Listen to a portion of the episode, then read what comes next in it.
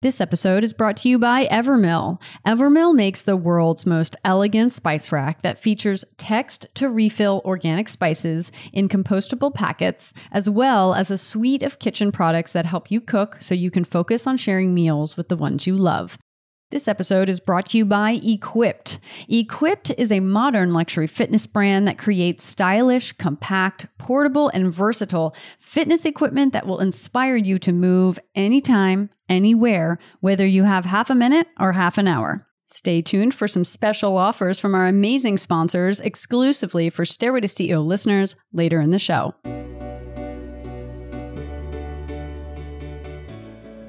Hello, everyone. It's Lee Green, and welcome back to the Stairway to CEO podcast. It's my mission to bring you real, honest, and unfiltered interviews with some of the most innovative founders and CEOs from all walks of life. We'll talk about their climb to the top, their stumbles along the way, and the steps they took to get them to where they are. So tune in to get inspired, listen to some real talk, and enjoy the show.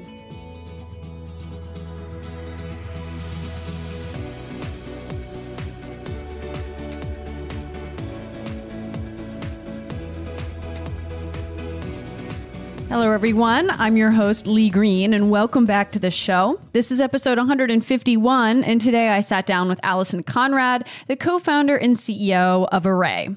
Dubbed the wrinkle cream of hair care, Arrae is the first functional beauty brand to target aging hair with a proactive, science driven approach. Arrae focuses on slowing and repigmenting gray hair with the added benefit of thicker, fuller, and healthier hair.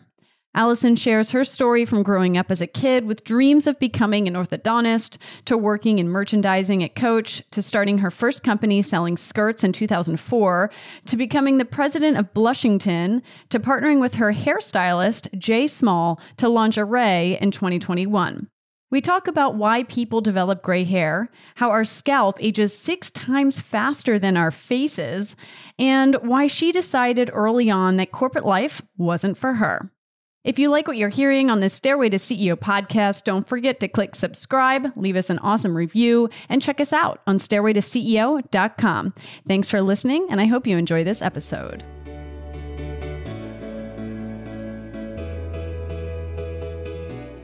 Hi, Allison. How are you doing today? I'm good. How are you? I'm doing great. Thank you so much for joining me on the show. I'm super excited to hear your story in building Arrae, the, a wrinkle cream of hair care. I mean, I'm super excited to hear how you came up with this idea, how you built the business. Thanks for joining us. Oh, thank you so much for having me. I'm so excited. So, where are you from originally? Where'd you grow up? So, I was born in Tucson, Arizona. And then when I was seven, we moved to Pennsylvania. I lived there for three years. And then, where in PA? Uh, we lived in, oh my God, Valley Forge area. Oh, I think where the Battle of Valley Forge. There's so much history. Yeah, I, I grew up in Delaware, so not too far away. Okay. Yeah, yeah, And how long were you in Valley Forge? Just for a few years. And then we moved to San Diego when I was 12. And so I call San Diego essentially home, and my family still lives there. My parents, my sister, and her family live there. So, yeah, we moved around a lot growing up, which was challenging, but I think also shaped so much of who mm-hmm. I am today. Why I'm did you guys move around so much? Yeah, so my dad is a doctor and he was seeing patients. He worked for the hospital in Tucson and was actually teaching medical school at the university. And my dad is a bit of an introvert. And so I don't think seeing patients was really his jam. And he wanted to go work for pharmaceutical companies. So he took a job at a pharmaceutical company in Pennsylvania. That's what brought us out there. But my mom is from New Mexico, and the cold was just it was brutal. We, nobody really liked it. So yeah. um, then he took a job at actually a, a, pharmaceutical startup in San Diego, which is funny because my dad is a really risk averse person, as most doctors are. But he took a bit of a risk and, and worked for this startup, which I didn't realize growing up. You know, you, you sort of don't pay attention right. to those things or don't really fully understand them, but reconnected on that and his ability to take that risk and going to San Diego. And then he actually ended up working for himself. So now he is a, a pharmaceutical consultant and works for larger pharmaceutical companies, mostly on cancer drugs. So, oh, wow. And what about your mom? Yeah. What does she do? my mom's a dietitian. So she is also in the medical scientific world. They they met in residency for both of them. And my sister, I have an older sister, and she is a doctor. She's a pediatric ER doctor. So I'm a bit of a black sheep in the family until it all came back full circle and I work with my parents with Arrae. So for a That's very crazy. long time, I think they were like, What are you doing? Like, what is Did you want to be a doctor when you were younger? Like, what did you want to be when you grew up? Yeah. So I, I kind of felt like I had to be a little bit because of my upgrade. Not nobody was forcing it, but it seemed like the natural step. So I wanted to be a orthodontist actually for a very long time. And then I was like, maybe I'll be a comedian. That seems like it would be. I was always sort of the goofball and in class and stuff, but I did not do that. Thankfully, that that seems like a hard. Did you do stand up comedy though? Did you give it a go? no, no, no. I just was like, I would like make jokes with family and friends. I'm very sarcastic, and like humor is a bit of a defense mechanism, I think. And I always learned to like deal with things with humor. But no, I I never took it actually very seriously. But mad respect for comedians especially female. I really want to ask you to tell a joke, but I also don't want to make you oh, feel oh, bad and put you on the spot. Oh my God. I'm going to tell you one that my six year old came home with it on Friday. So okay. Bit, we're, we're, stealing like, it from your six year old. Yeah. Okay. Okay. Knock, knock. Who's there? I did up. I did up who? You did up who? oh my gosh. That's hilarious. so bad. So bad. I can't wait till my kid so comes home with knock knock jokes. it's actually it's like the greatest thing. I mean, when once your kids are talking and inter I mean, it's literally the best thing ever. And you have to write down all the things they say because it's precious. But hilarious. Oh my gosh. So yeah. you maybe wanted to be a, a, comedian back in the day. You were thinking maybe you'd be an orthodontist. Anything entrepreneurial stick out when you were a kid looking back? Like, hey, that was kind of entrepreneurial. Yeah, I mean, I did the whole lemonade stand shtick, which you know I feel like almost every kid does. I tried to sell rocks at one point living in Tucson, like that didn't really go over so well. Yeah, so I, I think I dabbled in those types of things that all kids do, but didn't really fully understand entrepreneurship or that that was like a path I could take until years post college, even. So, yeah, so it, it wasn't something embedded in me as a child. And I also think just because my parents, that wasn't their world. So they didn't yeah. know to like expose me to that necessarily. Interesting. I feel like, you know, my dad was a architectural photographer. He actually did wedding photography Ooh. as well when I was really young. And I, I think I just never That's viewed so that. Cool. I didn't know that that was entrepreneurship at the time. Yes. And it's yes. funny how yes later on in life you learn you're like oh actually my dad was an entrepreneur i didn't even really right, put it yes. together until i started meeting a lot of other entrepreneurs and seeing uh, how all of the other types of businesses there are that you can build as an entrepreneur right. that yeah no, i think it's so funny. cool yeah i think i mean that's similar to my dad like i didn't really fully appreciate him going out on his own when i was 16 and, and creating this consulting company that was a risk but yeah. you know a calculated risk. He already had clients sort of lined up and knew what he was doing but yeah, it's so funny. Uh, I think too, when you become a parent, you have a different perspective on your parents and and you kind of want to learn more and dig into it and, and you realize they're whole people right? Like, right. not just your parents. Yeah exactly they're flawed in their own ways yeah sure we all are right oh yeah so you kind of look back you did the lemonade stand you did some other things and you realize entrepreneurship was maybe something you could be interested in later in life. But I guess before we get there, what were some of your early jobs? What were some of the things that you did do early on, maybe yeah. early internships or jobs that you did? Oh my gosh, I feel like I've been working since I was 11 or 12. I mean, I babysat. That's what you could do sort of locally. And then I worked at a party shop was my first job when I was 14, 15. My parents would drive me. And then I worked at a yogurt shop, which was hmm this is the, the 90s so right. yogurt was like really really cool and in vogue like and TCBY? i would come home with like well it was a local chain oh, okay. so it wasn't it wasn't a yeah it was locally owned by this family and my sister had the job before me and so like helped me get this job and i would bring home just like gallons of yogurt they would let you bring home is now i think back i'm like that is disgusting I, can't believe how much yogurt i consumed but mm-hmm. yeah, and then I I worked at J. Crew. I was like their youngest cashier at age 16, which was very fun, and I liked the discount and getting fashion. That's actually sort of what brought me to my first job out of college was at Martha Stewart, but then my second job was at Coach. So I did have an interest in fashion when I was young. So it was yeah. it was fun to do the, the mall job. Yeah. I think uh, like so many people on the show who grew up during that time, they all had jobs at the mall. I had a job at the mall too. I yeah. worked at Express. Yeah. You know, I was like their top yes, salesperson as Express. Even though I wanted to be the cashier, they're like, nope, no, no. You're staying on the floor and you're going to sell all the jeans and Oh my God. Else. It's a different skill set. I yeah. mean, seriously, like it's hard. And when you have commission driven, and that was like a little too much pressure for me. So I enjoyed the just handling the money and the numbers. I thought it was fun to be creative and try to dress them up, you know, like, oh, you like that? Well, maybe yeah. you like this too, and this and this and this and this. And I was like increasing that order size as much as I could. Oh my God. I love it. So you worked at Coach. What did you do at Coach? So I worked in marketing and then I, I transitioned into merchandising for, for handbags. And it was a very, very cool job because it combines both creativity and numbers, right? So mm-hmm. it's, it's really like analyzing the business and then helping to inform the creative process and how you design based on what sells. Mm-hmm. So I really loved that. I loved combining. I am a bit of a left brain, right brain person. So it was a really fun, fun job. Intense.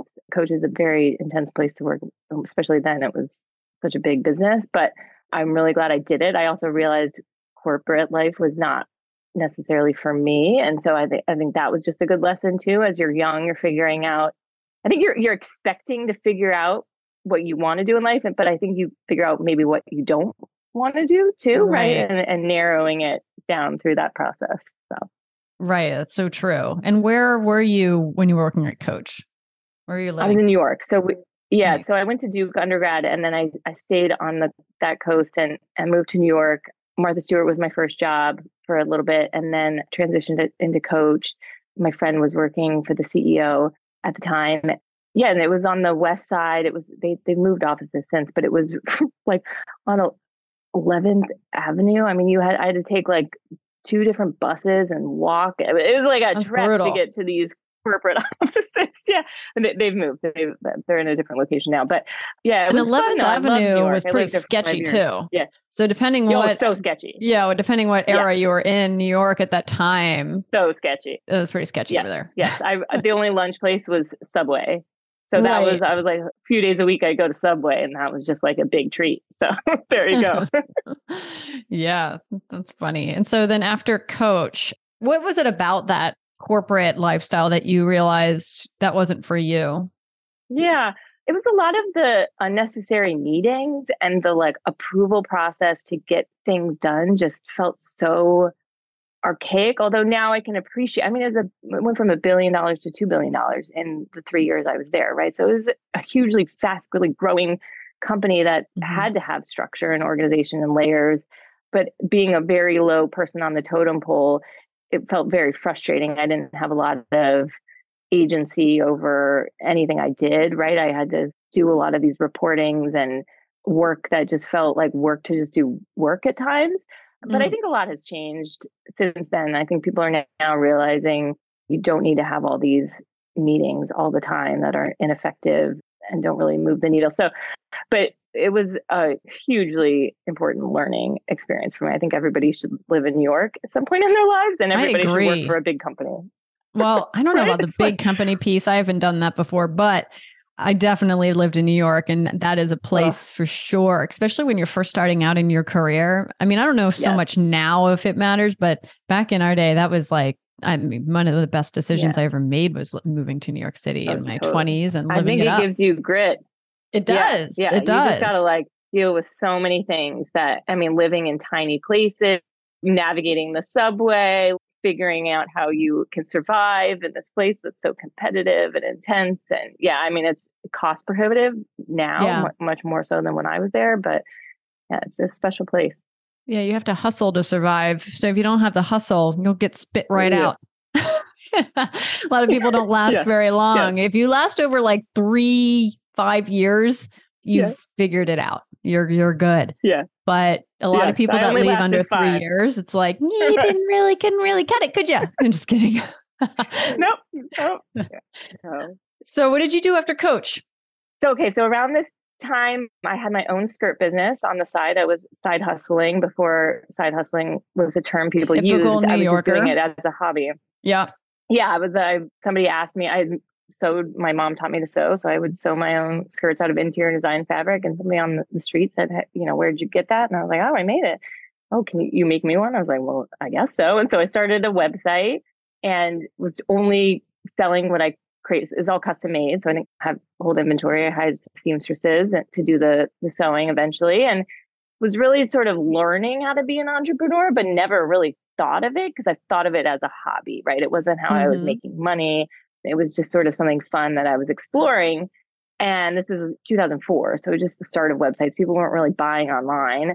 And again, around this time, I had met the founder of Bonobos through a friend, and he was launching his pants business. And so I was seeing that and, and realizing, like, oh, maybe this entrepreneurship thing is something I could eventually pursue. And he had just gone to Stanford Business School and so was telling me about that program. And I always thought I probably sh- should go to graduate school just because of my parents spending so much time at graduate school. And so I did go to Stanford, which was, you know, a hugely pivotal moment in my life and an amazing experience.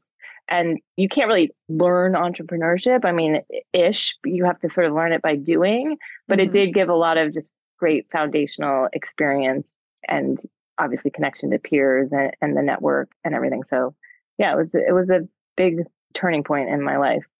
Great. So you decided to get your MBA from Stanford. And yeah. What was the experience like and what did you do after school? So the experience was amazing. I mean, you're just with an incredibly smart group of people who are all also down to earth. Like everybody maybe not everybody, but most people felt like they had imposter syndrome. So that's a good sign when you're you all feel like, do I belong here? I, I can't believe I'm a part of this group. And it was it was really amazing. I mean, I, I learned so much. It was hard. I had to catch up to a lot of my peers who had been in iBanking and management consulting, and that's just a very different skill set. My finance course was extremely hard for me, but I needed to learn these things and have that experience unfortunately, I was paralyzed during business school, which was not something I thought would happen to me, obviously. but mean? I had routine wrist, I had wrist surgery. For, I had a ganglion cyst in my wrist and I couldn't do yoga. And I was like, i should get that removed. I'm in school in like Stanford Hospital. Seems like a good place to do that. And they damaged two of my nerves in my brachial plexus in my shoulder. So I couldn't lift or use my right arm for, they didn't know if it was permanent it wasn't. It lasted six months. So I did get it back, but I graduated without being able to shake the hand of the person giving the diploma. It oh was a God. really awful experience. Yeah. Again, I think these are these moments in life where at the time it's so traumatic and awful and but you learn from it and you if you can get through things like that it just brings you back on the other side but i graduated without a job because I was like, I can't go to an interview and not be able to shake the hand. You know, like people are going to judge me for that. And I was obviously very depressed too. I'm very worried about whether I would get my strength back and my arm back. So, yeah, it was a, it was a dark time. Uh, Stanford was really great about it in like accommodating me and, and helping and having the support system in place there. But yeah, it was it was a doozer for sure. Oh my goodness. And this was towards the last six months of your yes. studying there? Oh my gosh. Yeah. So when did you decide to start looking for a job? So you graduated, you didn't have anything yet, and you were just kind of focused on recovering, yeah. healing. Yeah. Yeah. I was still talking to people. Like I, I and this was 2010. So this was not a great market to look for a job anyways. It was not the height of the recession, but close thereafter. And so I moved to LA. My husband, now boyfriend at the time, works in TV. So he was in LA. We met in New York, but he came out here. And I was living with him and looking for jobs and, and just trying to talk to people and network, mostly in like fashion. But then I ended up in beauty through a business school classmate of mine who had a friend who was talking about starting something. And so I ended up writing the business plan for this company called Blushington. So I didn't come up with the concept, but I met the founder and the main investor in the company. And that was a really great way for me to start something by starting small, by writing the business plan and, and you know, helping to formulate the idea for it. And then by that time I had recovered my strength and, and ability to use my arm. And so they asked for me to launch the company and run it. So that was a unique experience and brought me into beauty. Nice. And now we're going to take a quick break to hear a word from our sponsors. When was the last time you looked in your spice drawer? If you're like me, you probably have to look at it every time you cook, which is a lot, and it looks like a complete disaster. Different size seasonings, different brands, it's a mess and totally uninspiring. That's until I discovered Evermill, the most beautiful and inspiring spice rack I've ever seen. And it looks gorgeous both on your countertop for everyone to see and compliment, or it looks great in your spice drawer too. Not to mention, they send you refills in compostable packets that you can get delivered straight to your door simply by sending a text message. So, if you're looking for an amazing gift idea, you have to check it out. They also just released two new products a white marble salt well and an aluminum peppermill perfect for the person who you think has everything. You can get 15% off by using the promo code STAIRWAY15 on evermill.com. That's 15% off site wide for the first time ever using the code STAIRWAY15 at evermill.com. Do you struggle to find time to go to the gym or even just work out at home somehow? What about the ugly weights you're probably hiding in your closet or under your bed? Out of sight, out of mind. Am I right? Meet Equipt a female founded luxury fitness brand with a no pressure approach to movement that creates gorgeous weights that look so good. You can place their U shaped weight called the U bar on your coffee table, and your friends will probably think it's a new art piece. Or if you're on the go, just throw on their U Wrap super stylish vegan leather ankle weights so that you can get a little workout in while running your errands in style. Featured in everything from Vogue to the Financial Times, Equipt makes it easier to move through life. And if you're looking for a great gift idea this holiday season, you can get 20% off on equiptmovement.com using the promo code STAIRWAY20. That's 20% off luxury fitness equipment using the code STAIRWAY20 on equiptmovement.com. Thank you so much to our amazing sponsors. I hope you're able to take advantage of these exclusive deals designed just for you. Now let's get back to the show. And so yeah. you were what president of that company and then how yeah. long were you there and how was that experience because that's really some significant startup experience there. Yeah, no, yeah, I was there for a little over 3 years. We launched three brick and mortar stores while I was there. And it was really the concept was we, we said the dry bar of makeup. So we worked very closely with the folks at Dry Bar who are amazing and co-located with the idea being, okay, you're getting your hair done. You are most likely then also need to get your makeup done, especially if you're going to an event. And so yeah, it was it was really fun. It was building the concept again, creating a new category, a new behavior in folks and working on getting brands to get behind it, which was really exciting. And we got some amazing brands who believed in this concept and elevating like the makeup counter experience past just going there and being like, hey, can you give me a free makeover and I'll buy a lipstick? And so this was a, a new way of approaching makeup. And I did not know a ton about makeup. I didn't even actually really wear makeup before joining Blushington, but now I can do a pretty mean winged eyeliner. So I got some actual skills too through the process yeah. on makeup. But yeah, it was really fun. It's also a hard business in the fact that it is events driven, right? And it's a brick and mortar physical location you have to go to. Obviously, COVID was a tough time at that point. I was not involved in the company day to day, but yeah, it was it was really fun to just create something that never existed before and get people to get behind it. And makeup artists loved it because they could have a more steady job instead of just like going to weddings or award seasons and like these one-off events, but really having a, a more stable income and being able to use their creativity more. And so it was, yeah, it was an amazing. I'm so glad that I did it. I mean, my focus in at the GSB at Stanford was not brick and mortar; it was D2C, and so that's what then ultimately brought me to my next job, which was in direct to consumer, and that's what I'm doing now with Arrae. So that was a tough decision to take that moment and say, like, okay, I didn't really want to focus on retail. And I think omnichannel is a huge opportunity, but I did want to go back to the focus I had in my graduate school, which was D2C businesses. And so, where did you go from there to get that D2C focus? Yeah. So, I joined a company called Erin Condren. And so, it's the founder's name's Erin Condren. It's her business. And she, it was a planner and stationery and accessories business. And so, again, I'm not a planner user. So it was me learning that space and realizing how potentially big that space was too. It was a pretty decent sized business when I joined, all just direct to consumer. And I worked on bringing that into omnichannel. So launching in Staples and Amazon and developing their own retail stores. So that was a really fun experience in the early D2C days where we didn't even do paid advertising, which was incredible. It was all growing just organically through word of mouth and through this community of planners and influencers at the time that I don't even think we called them influencers and these micro influencers. And so that was a really fun experience with early D2C and, and realizing how you can scale. Now it's changed so dramatically. Oh my gosh. I mean, it's, uh, you couldn't replicate that now. Yeah. So, how did you come up with the idea for Arrae? Where were you? What was that aha yeah. moment? What made you want to start your own company? Yeah. So, it very much was a personal issue where I saw my first gray hair. My co founder is my hairstylist, Jay. We've been seeing each other for nine years. So, we know each other quite well.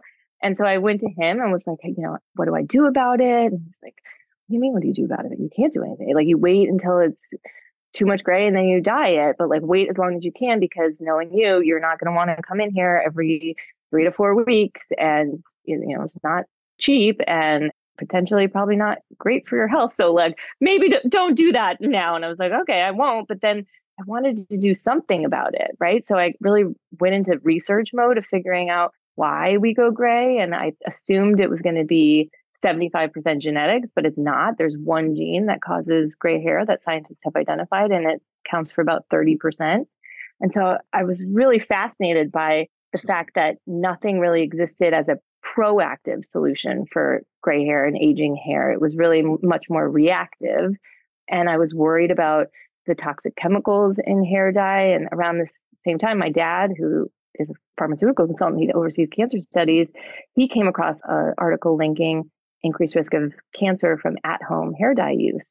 And so all these sort of factors came together and, and Jay has a bit of an entrepreneurial spirit himself and was talking about starting different like he was talking about a towel line and he had some other ideas and we just kind of looked at each other and we're like this might be it our idea like this might be the thing that we can do together and so we got the team together. His wife is our creative director, and we had a, a, chemical engineer and an ops person. And we sat down in January of 2020 and we were like, let's side hustle this, guy. Like, this seems like a good idea. Let's just pursue this. And then obviously the world fell apart the next two months.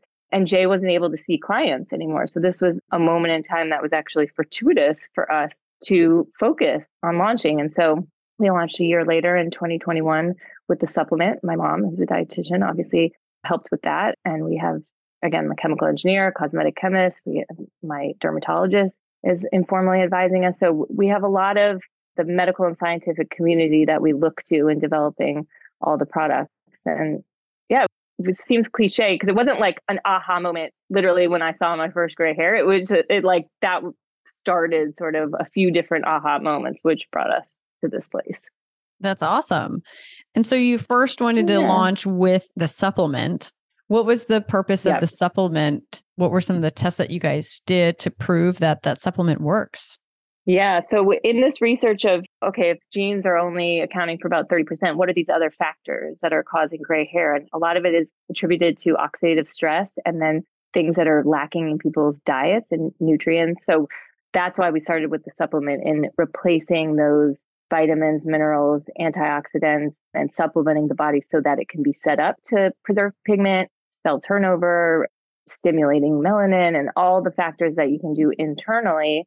And then we studied it on Jay's clients. So by this point, he could see people again. And so we asked if anybody was interested in taking the product. And we got a group of about 30 people who did want to take the product. And we basically took before and after photos, had them report back on their amounts of gray hair. We counted gray hairs, but then we actually were very surprised by finding that it helped with thicker, fuller hair, shinier hair, healthier hair in general. And so the focus was gray hair, but what we found is this actually helps with all elements of aging hair, just like aging skin, right? Like there's not just one thing that happens. You get wrinkles, you get age spots, you get less elasticity. There's all these things that happen to your skin same thing for hair. In fact, the scalp ages six times faster than the face. And so we're not doing enough for our scalp health and helping to slow that aging process. So I really think the the future of hair care is more like how skincare was 10 years ago. And people didn't use wrinkle cream on wrinkles. You use wrinkle cream before you get wrinkles. You use Botox before you have wrinkles, right? And so these are all proactive measures that we believe and, and we think should be done on hair. That's so interesting because, yeah, I definitely, I think most people just assume, well, gray hair is genetic and I'm getting right. older. So there's nothing. I can do about it. I'm just right. going to have to deal with it, cover it up, do whatever I can. But you're saying 70% of the reason why people go gray is actually not genetic.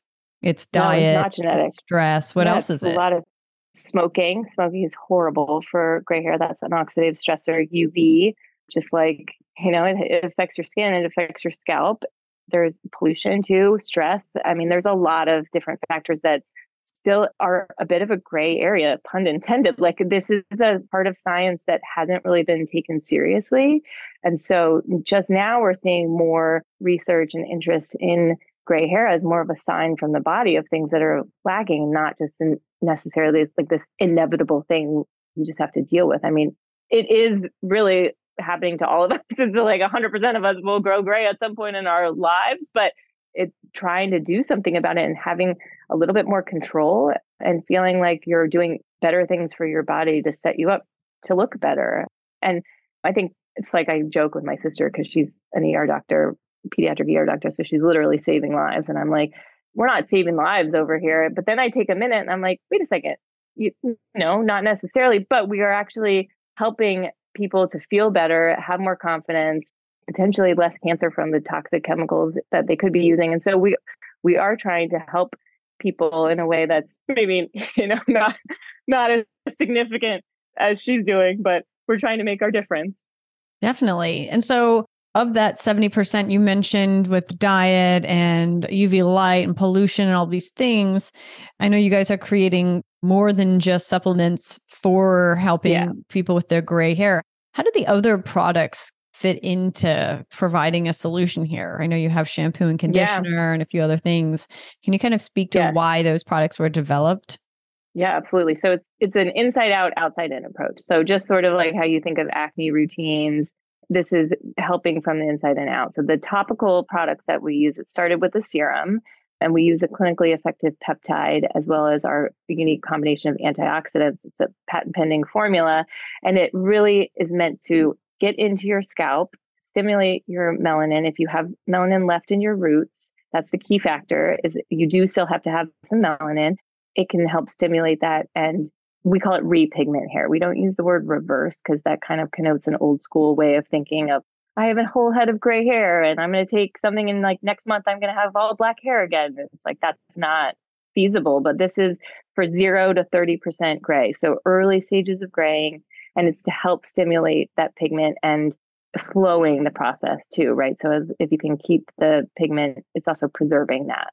And so yeah, it's a it's a very unique approach to this problem. And people are always like, well, what's the most effective products to use? Like you now have a lot of products. And I I say that like, that's not necessarily the best way of asking. It's more of like, what are you more apt to use more? So like if you're not a pill taker, don't sign up for a subscription to a pill that you're not likely to take, right? But if you use shampoo and that's an easy way of you integrating it into your process, then get the shampoo, right? So I, th- I think it's also we're trying to meet people in their lives and their habits and make this something that they can easily add to their routine. Because again, like skincare, you have sometimes like a 10 step routine that you use. And then hair is just like, oh yeah, I shampoo and condition it.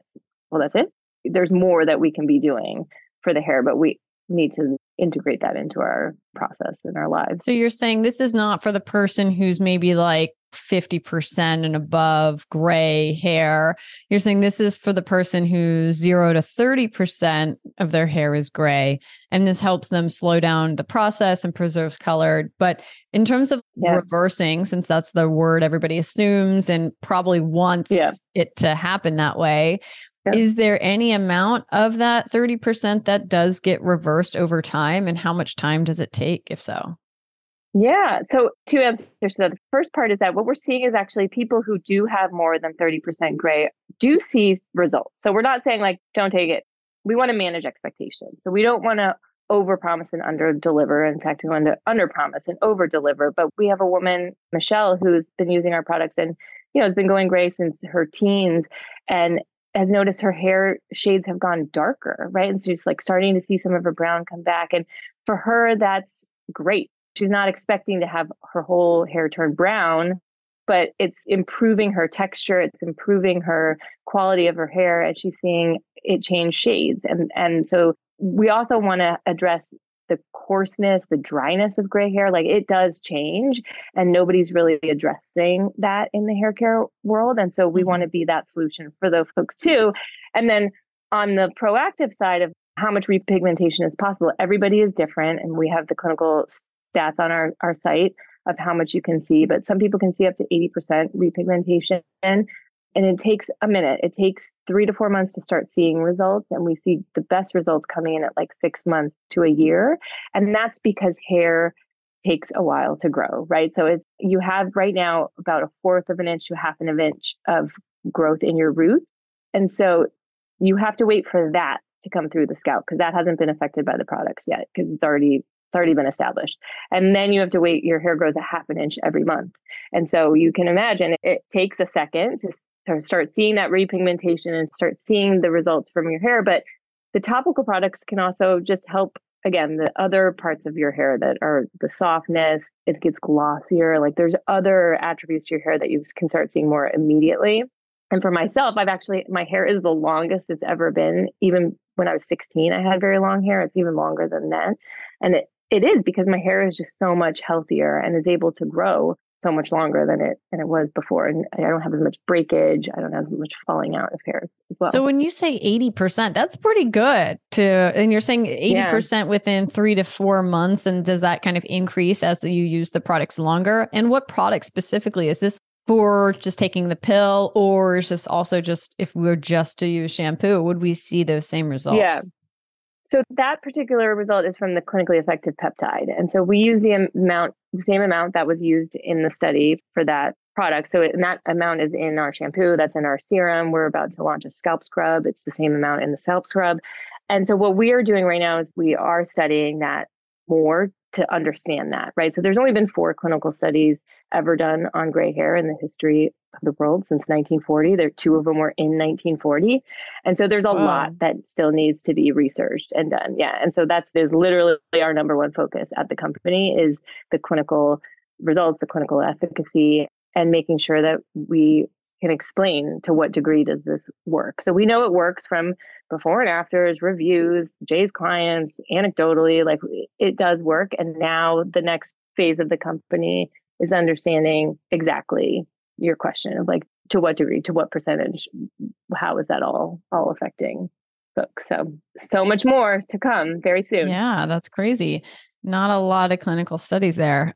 No. Well, I've no. tried the product. The shampoo and conditioner are oh. great. The serum is great. And I've been trying the pills, but it's only been a few weeks. So I'm still early in the game yes. of seeing yeah, results. You gotta give it time. Yeah. Yeah. Yeah. I've been putting yeah. in my time and we'll see what happens for these grays because I just keep going blonde. Yeah. I'm like, I'll just cover them and just keep going blonde. And now I'm like, I'm going to be platinum in like a few months if I don't. No.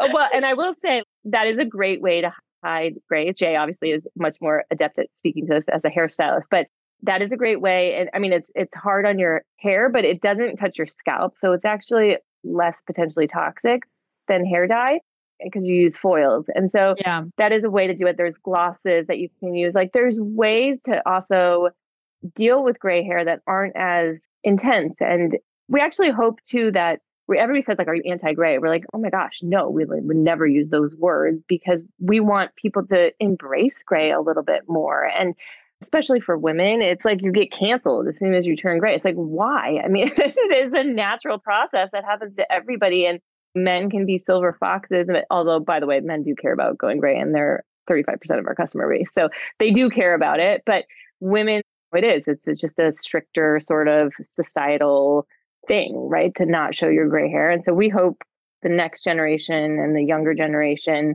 is more accepting of it and okay with it and showing that it's not it's not necessarily a bad thing, but maybe have a little bit more control over that process. So, what are some of the challenges that you've faced in building the business? You guys launched in 2021. What are some of the things that you didn't see coming that you have had to work through? And yeah, any lessons yeah. learned that you can share for the listeners? Yeah, well, I think this is my third personal startup, and it's the 12th company that I've been involved in. And so I have some learnings from experiencing what challenges I've had in the past with other brands and companies. And so in, in building it, we tried to mitigate as much as we could for any sort of unknowns or focus on unit economics from the beginning. We really tried to set the business up for success, which we, I think we've done a, a very good job at. We launched post pandemic. So people are always like, oh, iOS settings, like, how is that affecting your business? We didn't know a world. I mean, I knew a world of that before with my other companies, but we didn't know we just are starting from zero from that. But it's still a challenge. It's like you really need to pay attention to CPAs and we're trying a lot of different social platforms. So we don't we're not putting all our eggs in one basket. And I think for us it was really understanding how challenging it is for the education piece of it and getting the story like even just explaining what we do it doesn't take just a 10 second ad right it takes a few minutes to explain it and really get people to understand what we're doing and so that's the challenge for us in this world where everybody's scrolling through TikTok and they have like two seconds to grab attention. How do you then grab their attention, but then keep them engaged for a few minutes just to, to understand it all? And so that's been a, a fun challenge because it's also when you're creating a new category, that's this really cool opportunity to do something different and novel and I think fascinating, of course, because I'm doing it. But but yeah, it's it's an interesting world we live in with very short attention spans. Definitely. And what has the fundraising process been like? Have you guys raised any capital and what has your experience been so far? Yeah, so I initially put money into the business to get it going and to launch it. I also gave out equity in the beginning instead of cash because I wanted also to have people who believed in the business and the, the vision and the long game. And we raised a little bit of friends and family in November of 2021. So we had already been in business for about nine months. So people could see, okay, this, you know, you have revenue, this is working, this, there's product market fit. Like they're not just investing in a concept, especially a new, you know, category and concept. So we did that and then we we raised institutional capital in November of last year, which we all know that fundraising environment has been very difficult, but we were very unique and I'm very grateful that we were actually able to raise twice as much as we set out to with some great investors who really believe in this concept and this idea and that seeing that it's working and we have traction and there are metrics there that business makes a lot of sense to invest in and then we're using most of that capital for like i said r&d clinical studies the science behind it the ingredients we're looking at a new ingredient that we are most likely to add very soon and hasn't even on the market yet. So there's a lot of cool things to come.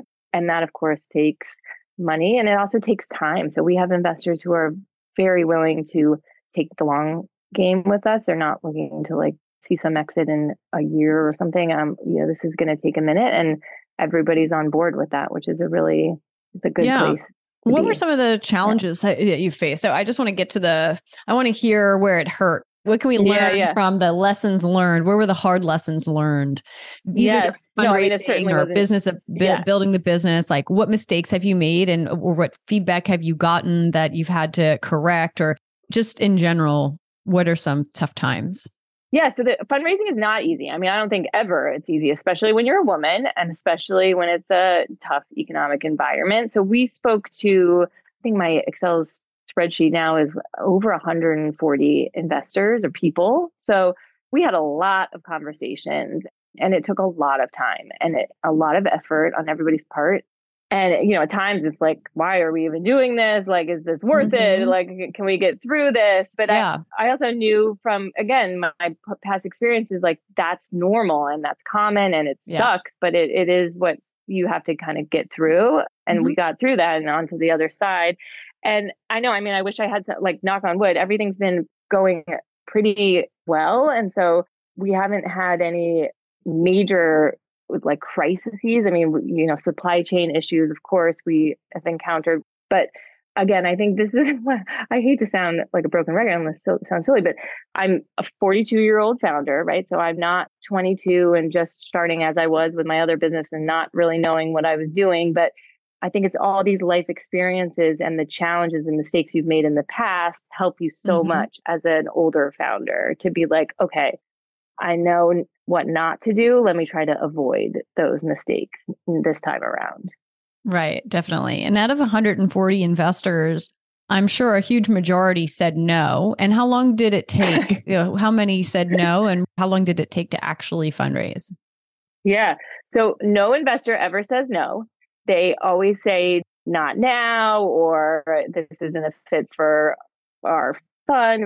So like you'll never get a no, which is smart of them but a lot of people passed, of course. But we started the conversations with Female Founders Fund in May. They actually reached out to us as a customer of the product, so which I love because then people get it and they understand it. It's not right. like something I have to explain.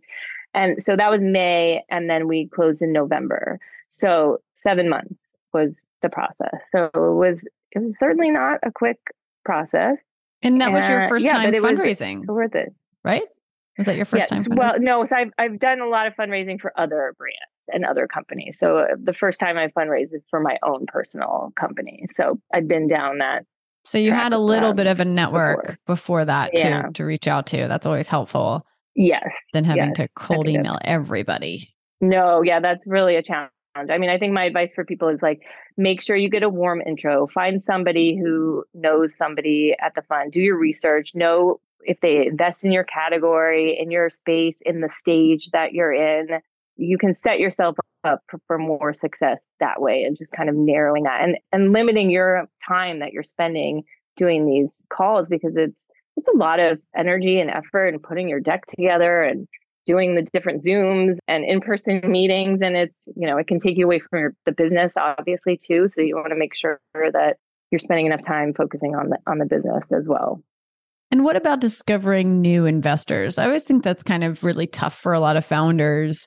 I feel like by now I have a ton of different databases to reach into. But when you're first starting out or yeah. you don't have a network, it's really hard to kind of uncover who is out there to pitch and who to try to get an intro to and who could be a potential fit. So, are there resources that you have yeah. found that you use to try to get access or just kind of learn about new investors? Yeah, I think the best thing you can do is look at the companies that you admire and like and are doing well and go to Crunchbase and Google search and find out who their investors are mm-hmm. and then go onto those investors websites and look at their portfolio companies and see if your company kind of fits in with that thesis and that mix and then talk to other founders. I mean, oh my gosh, that's the best resource is to create relationships, friendships, with other founders and ask them, you know, do you like your investors? What are the challenges? What do you not like about them? And who would you recommend? I mean, I had such a fortunate experience with I know the founders of Lola and they were so kind and just introducing me to their top five investors. And it was like that just saved me hours and hours of time, research, energy, efforts.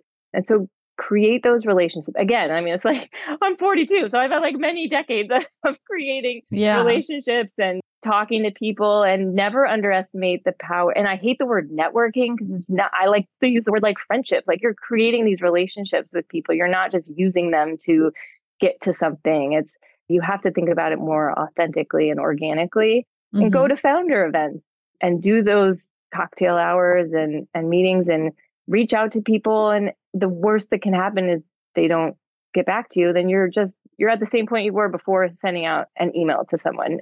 And founders are people who are like willing to talk to you and share your experience. And it's always flattering to get an email from somebody being like i really admire what you've built and what you've done. I'd love to just hear from you who your favorite investors are who you think i should talk to. Like that's a really easy ask of somebody so. Yeah Amazing. And so before we wrap up here, what is some final advice you have for entrepreneurs in the trenches right now or those thinking of taking the leap into entrepreneurship? And lastly, what is next for Arrae? What can we see coming soon? Yeah, no, I mean, I, again, the advice I think I would do is just build your network. Don't think of it as a chore. Like, think of it as part of your job but hopefully a part that's enjoyable and that's fun. Think of it as that, It's not like a chore. And it's sometimes harder for introverted. I'm like an extrovert introvert. I, I'm a little bit of both, but I think you can strengthen that muscle by doing it more often and really getting yourself out there, especially post pandemic. I think it's so important for everybody to get back to a place where they're meeting in person and talking to people and do that work. Make sure you know you're learning from your current experience, even if it's a job you don't necessarily enjoy or you're not at the place that you want to be right now. I guarantee you, you're learning something and it will be valuable and you'll look back and be like oh that's why i had that experience or that's why i went through that. It was to get me to this point that i'm at now and so take that all in. And then i think for Arrae it's a lot of exciting things. We have the scalp scrub i mentioned coming out in may. We also have a vegan collagen deep conditioning coming out in the fall. And then yes it's really focusing on the research and the science and the new ingredients it's always our focus here at Arrae, but really, really fun stuff coming up. Awesome. Thank you so much, Allison, for sharing your inspiring story. Thanks so much for being on the show with me oh, today. Yeah. Oh my gosh. Thank you so much. I really appreciate it. Thank you so much for listening to the Stairway to CEO podcast. Once again, I'm your host, Lee Green. And if you have any burning business questions, please feel free to reach us at www.stairwaytoceo.com. We'd love to hear from you. And if you like what you hear, be sure to subscribe to the show, tell your friends, leave us a review, and follow us on Instagram at Stairway to CEO. Until next time, guys, keep on climbing.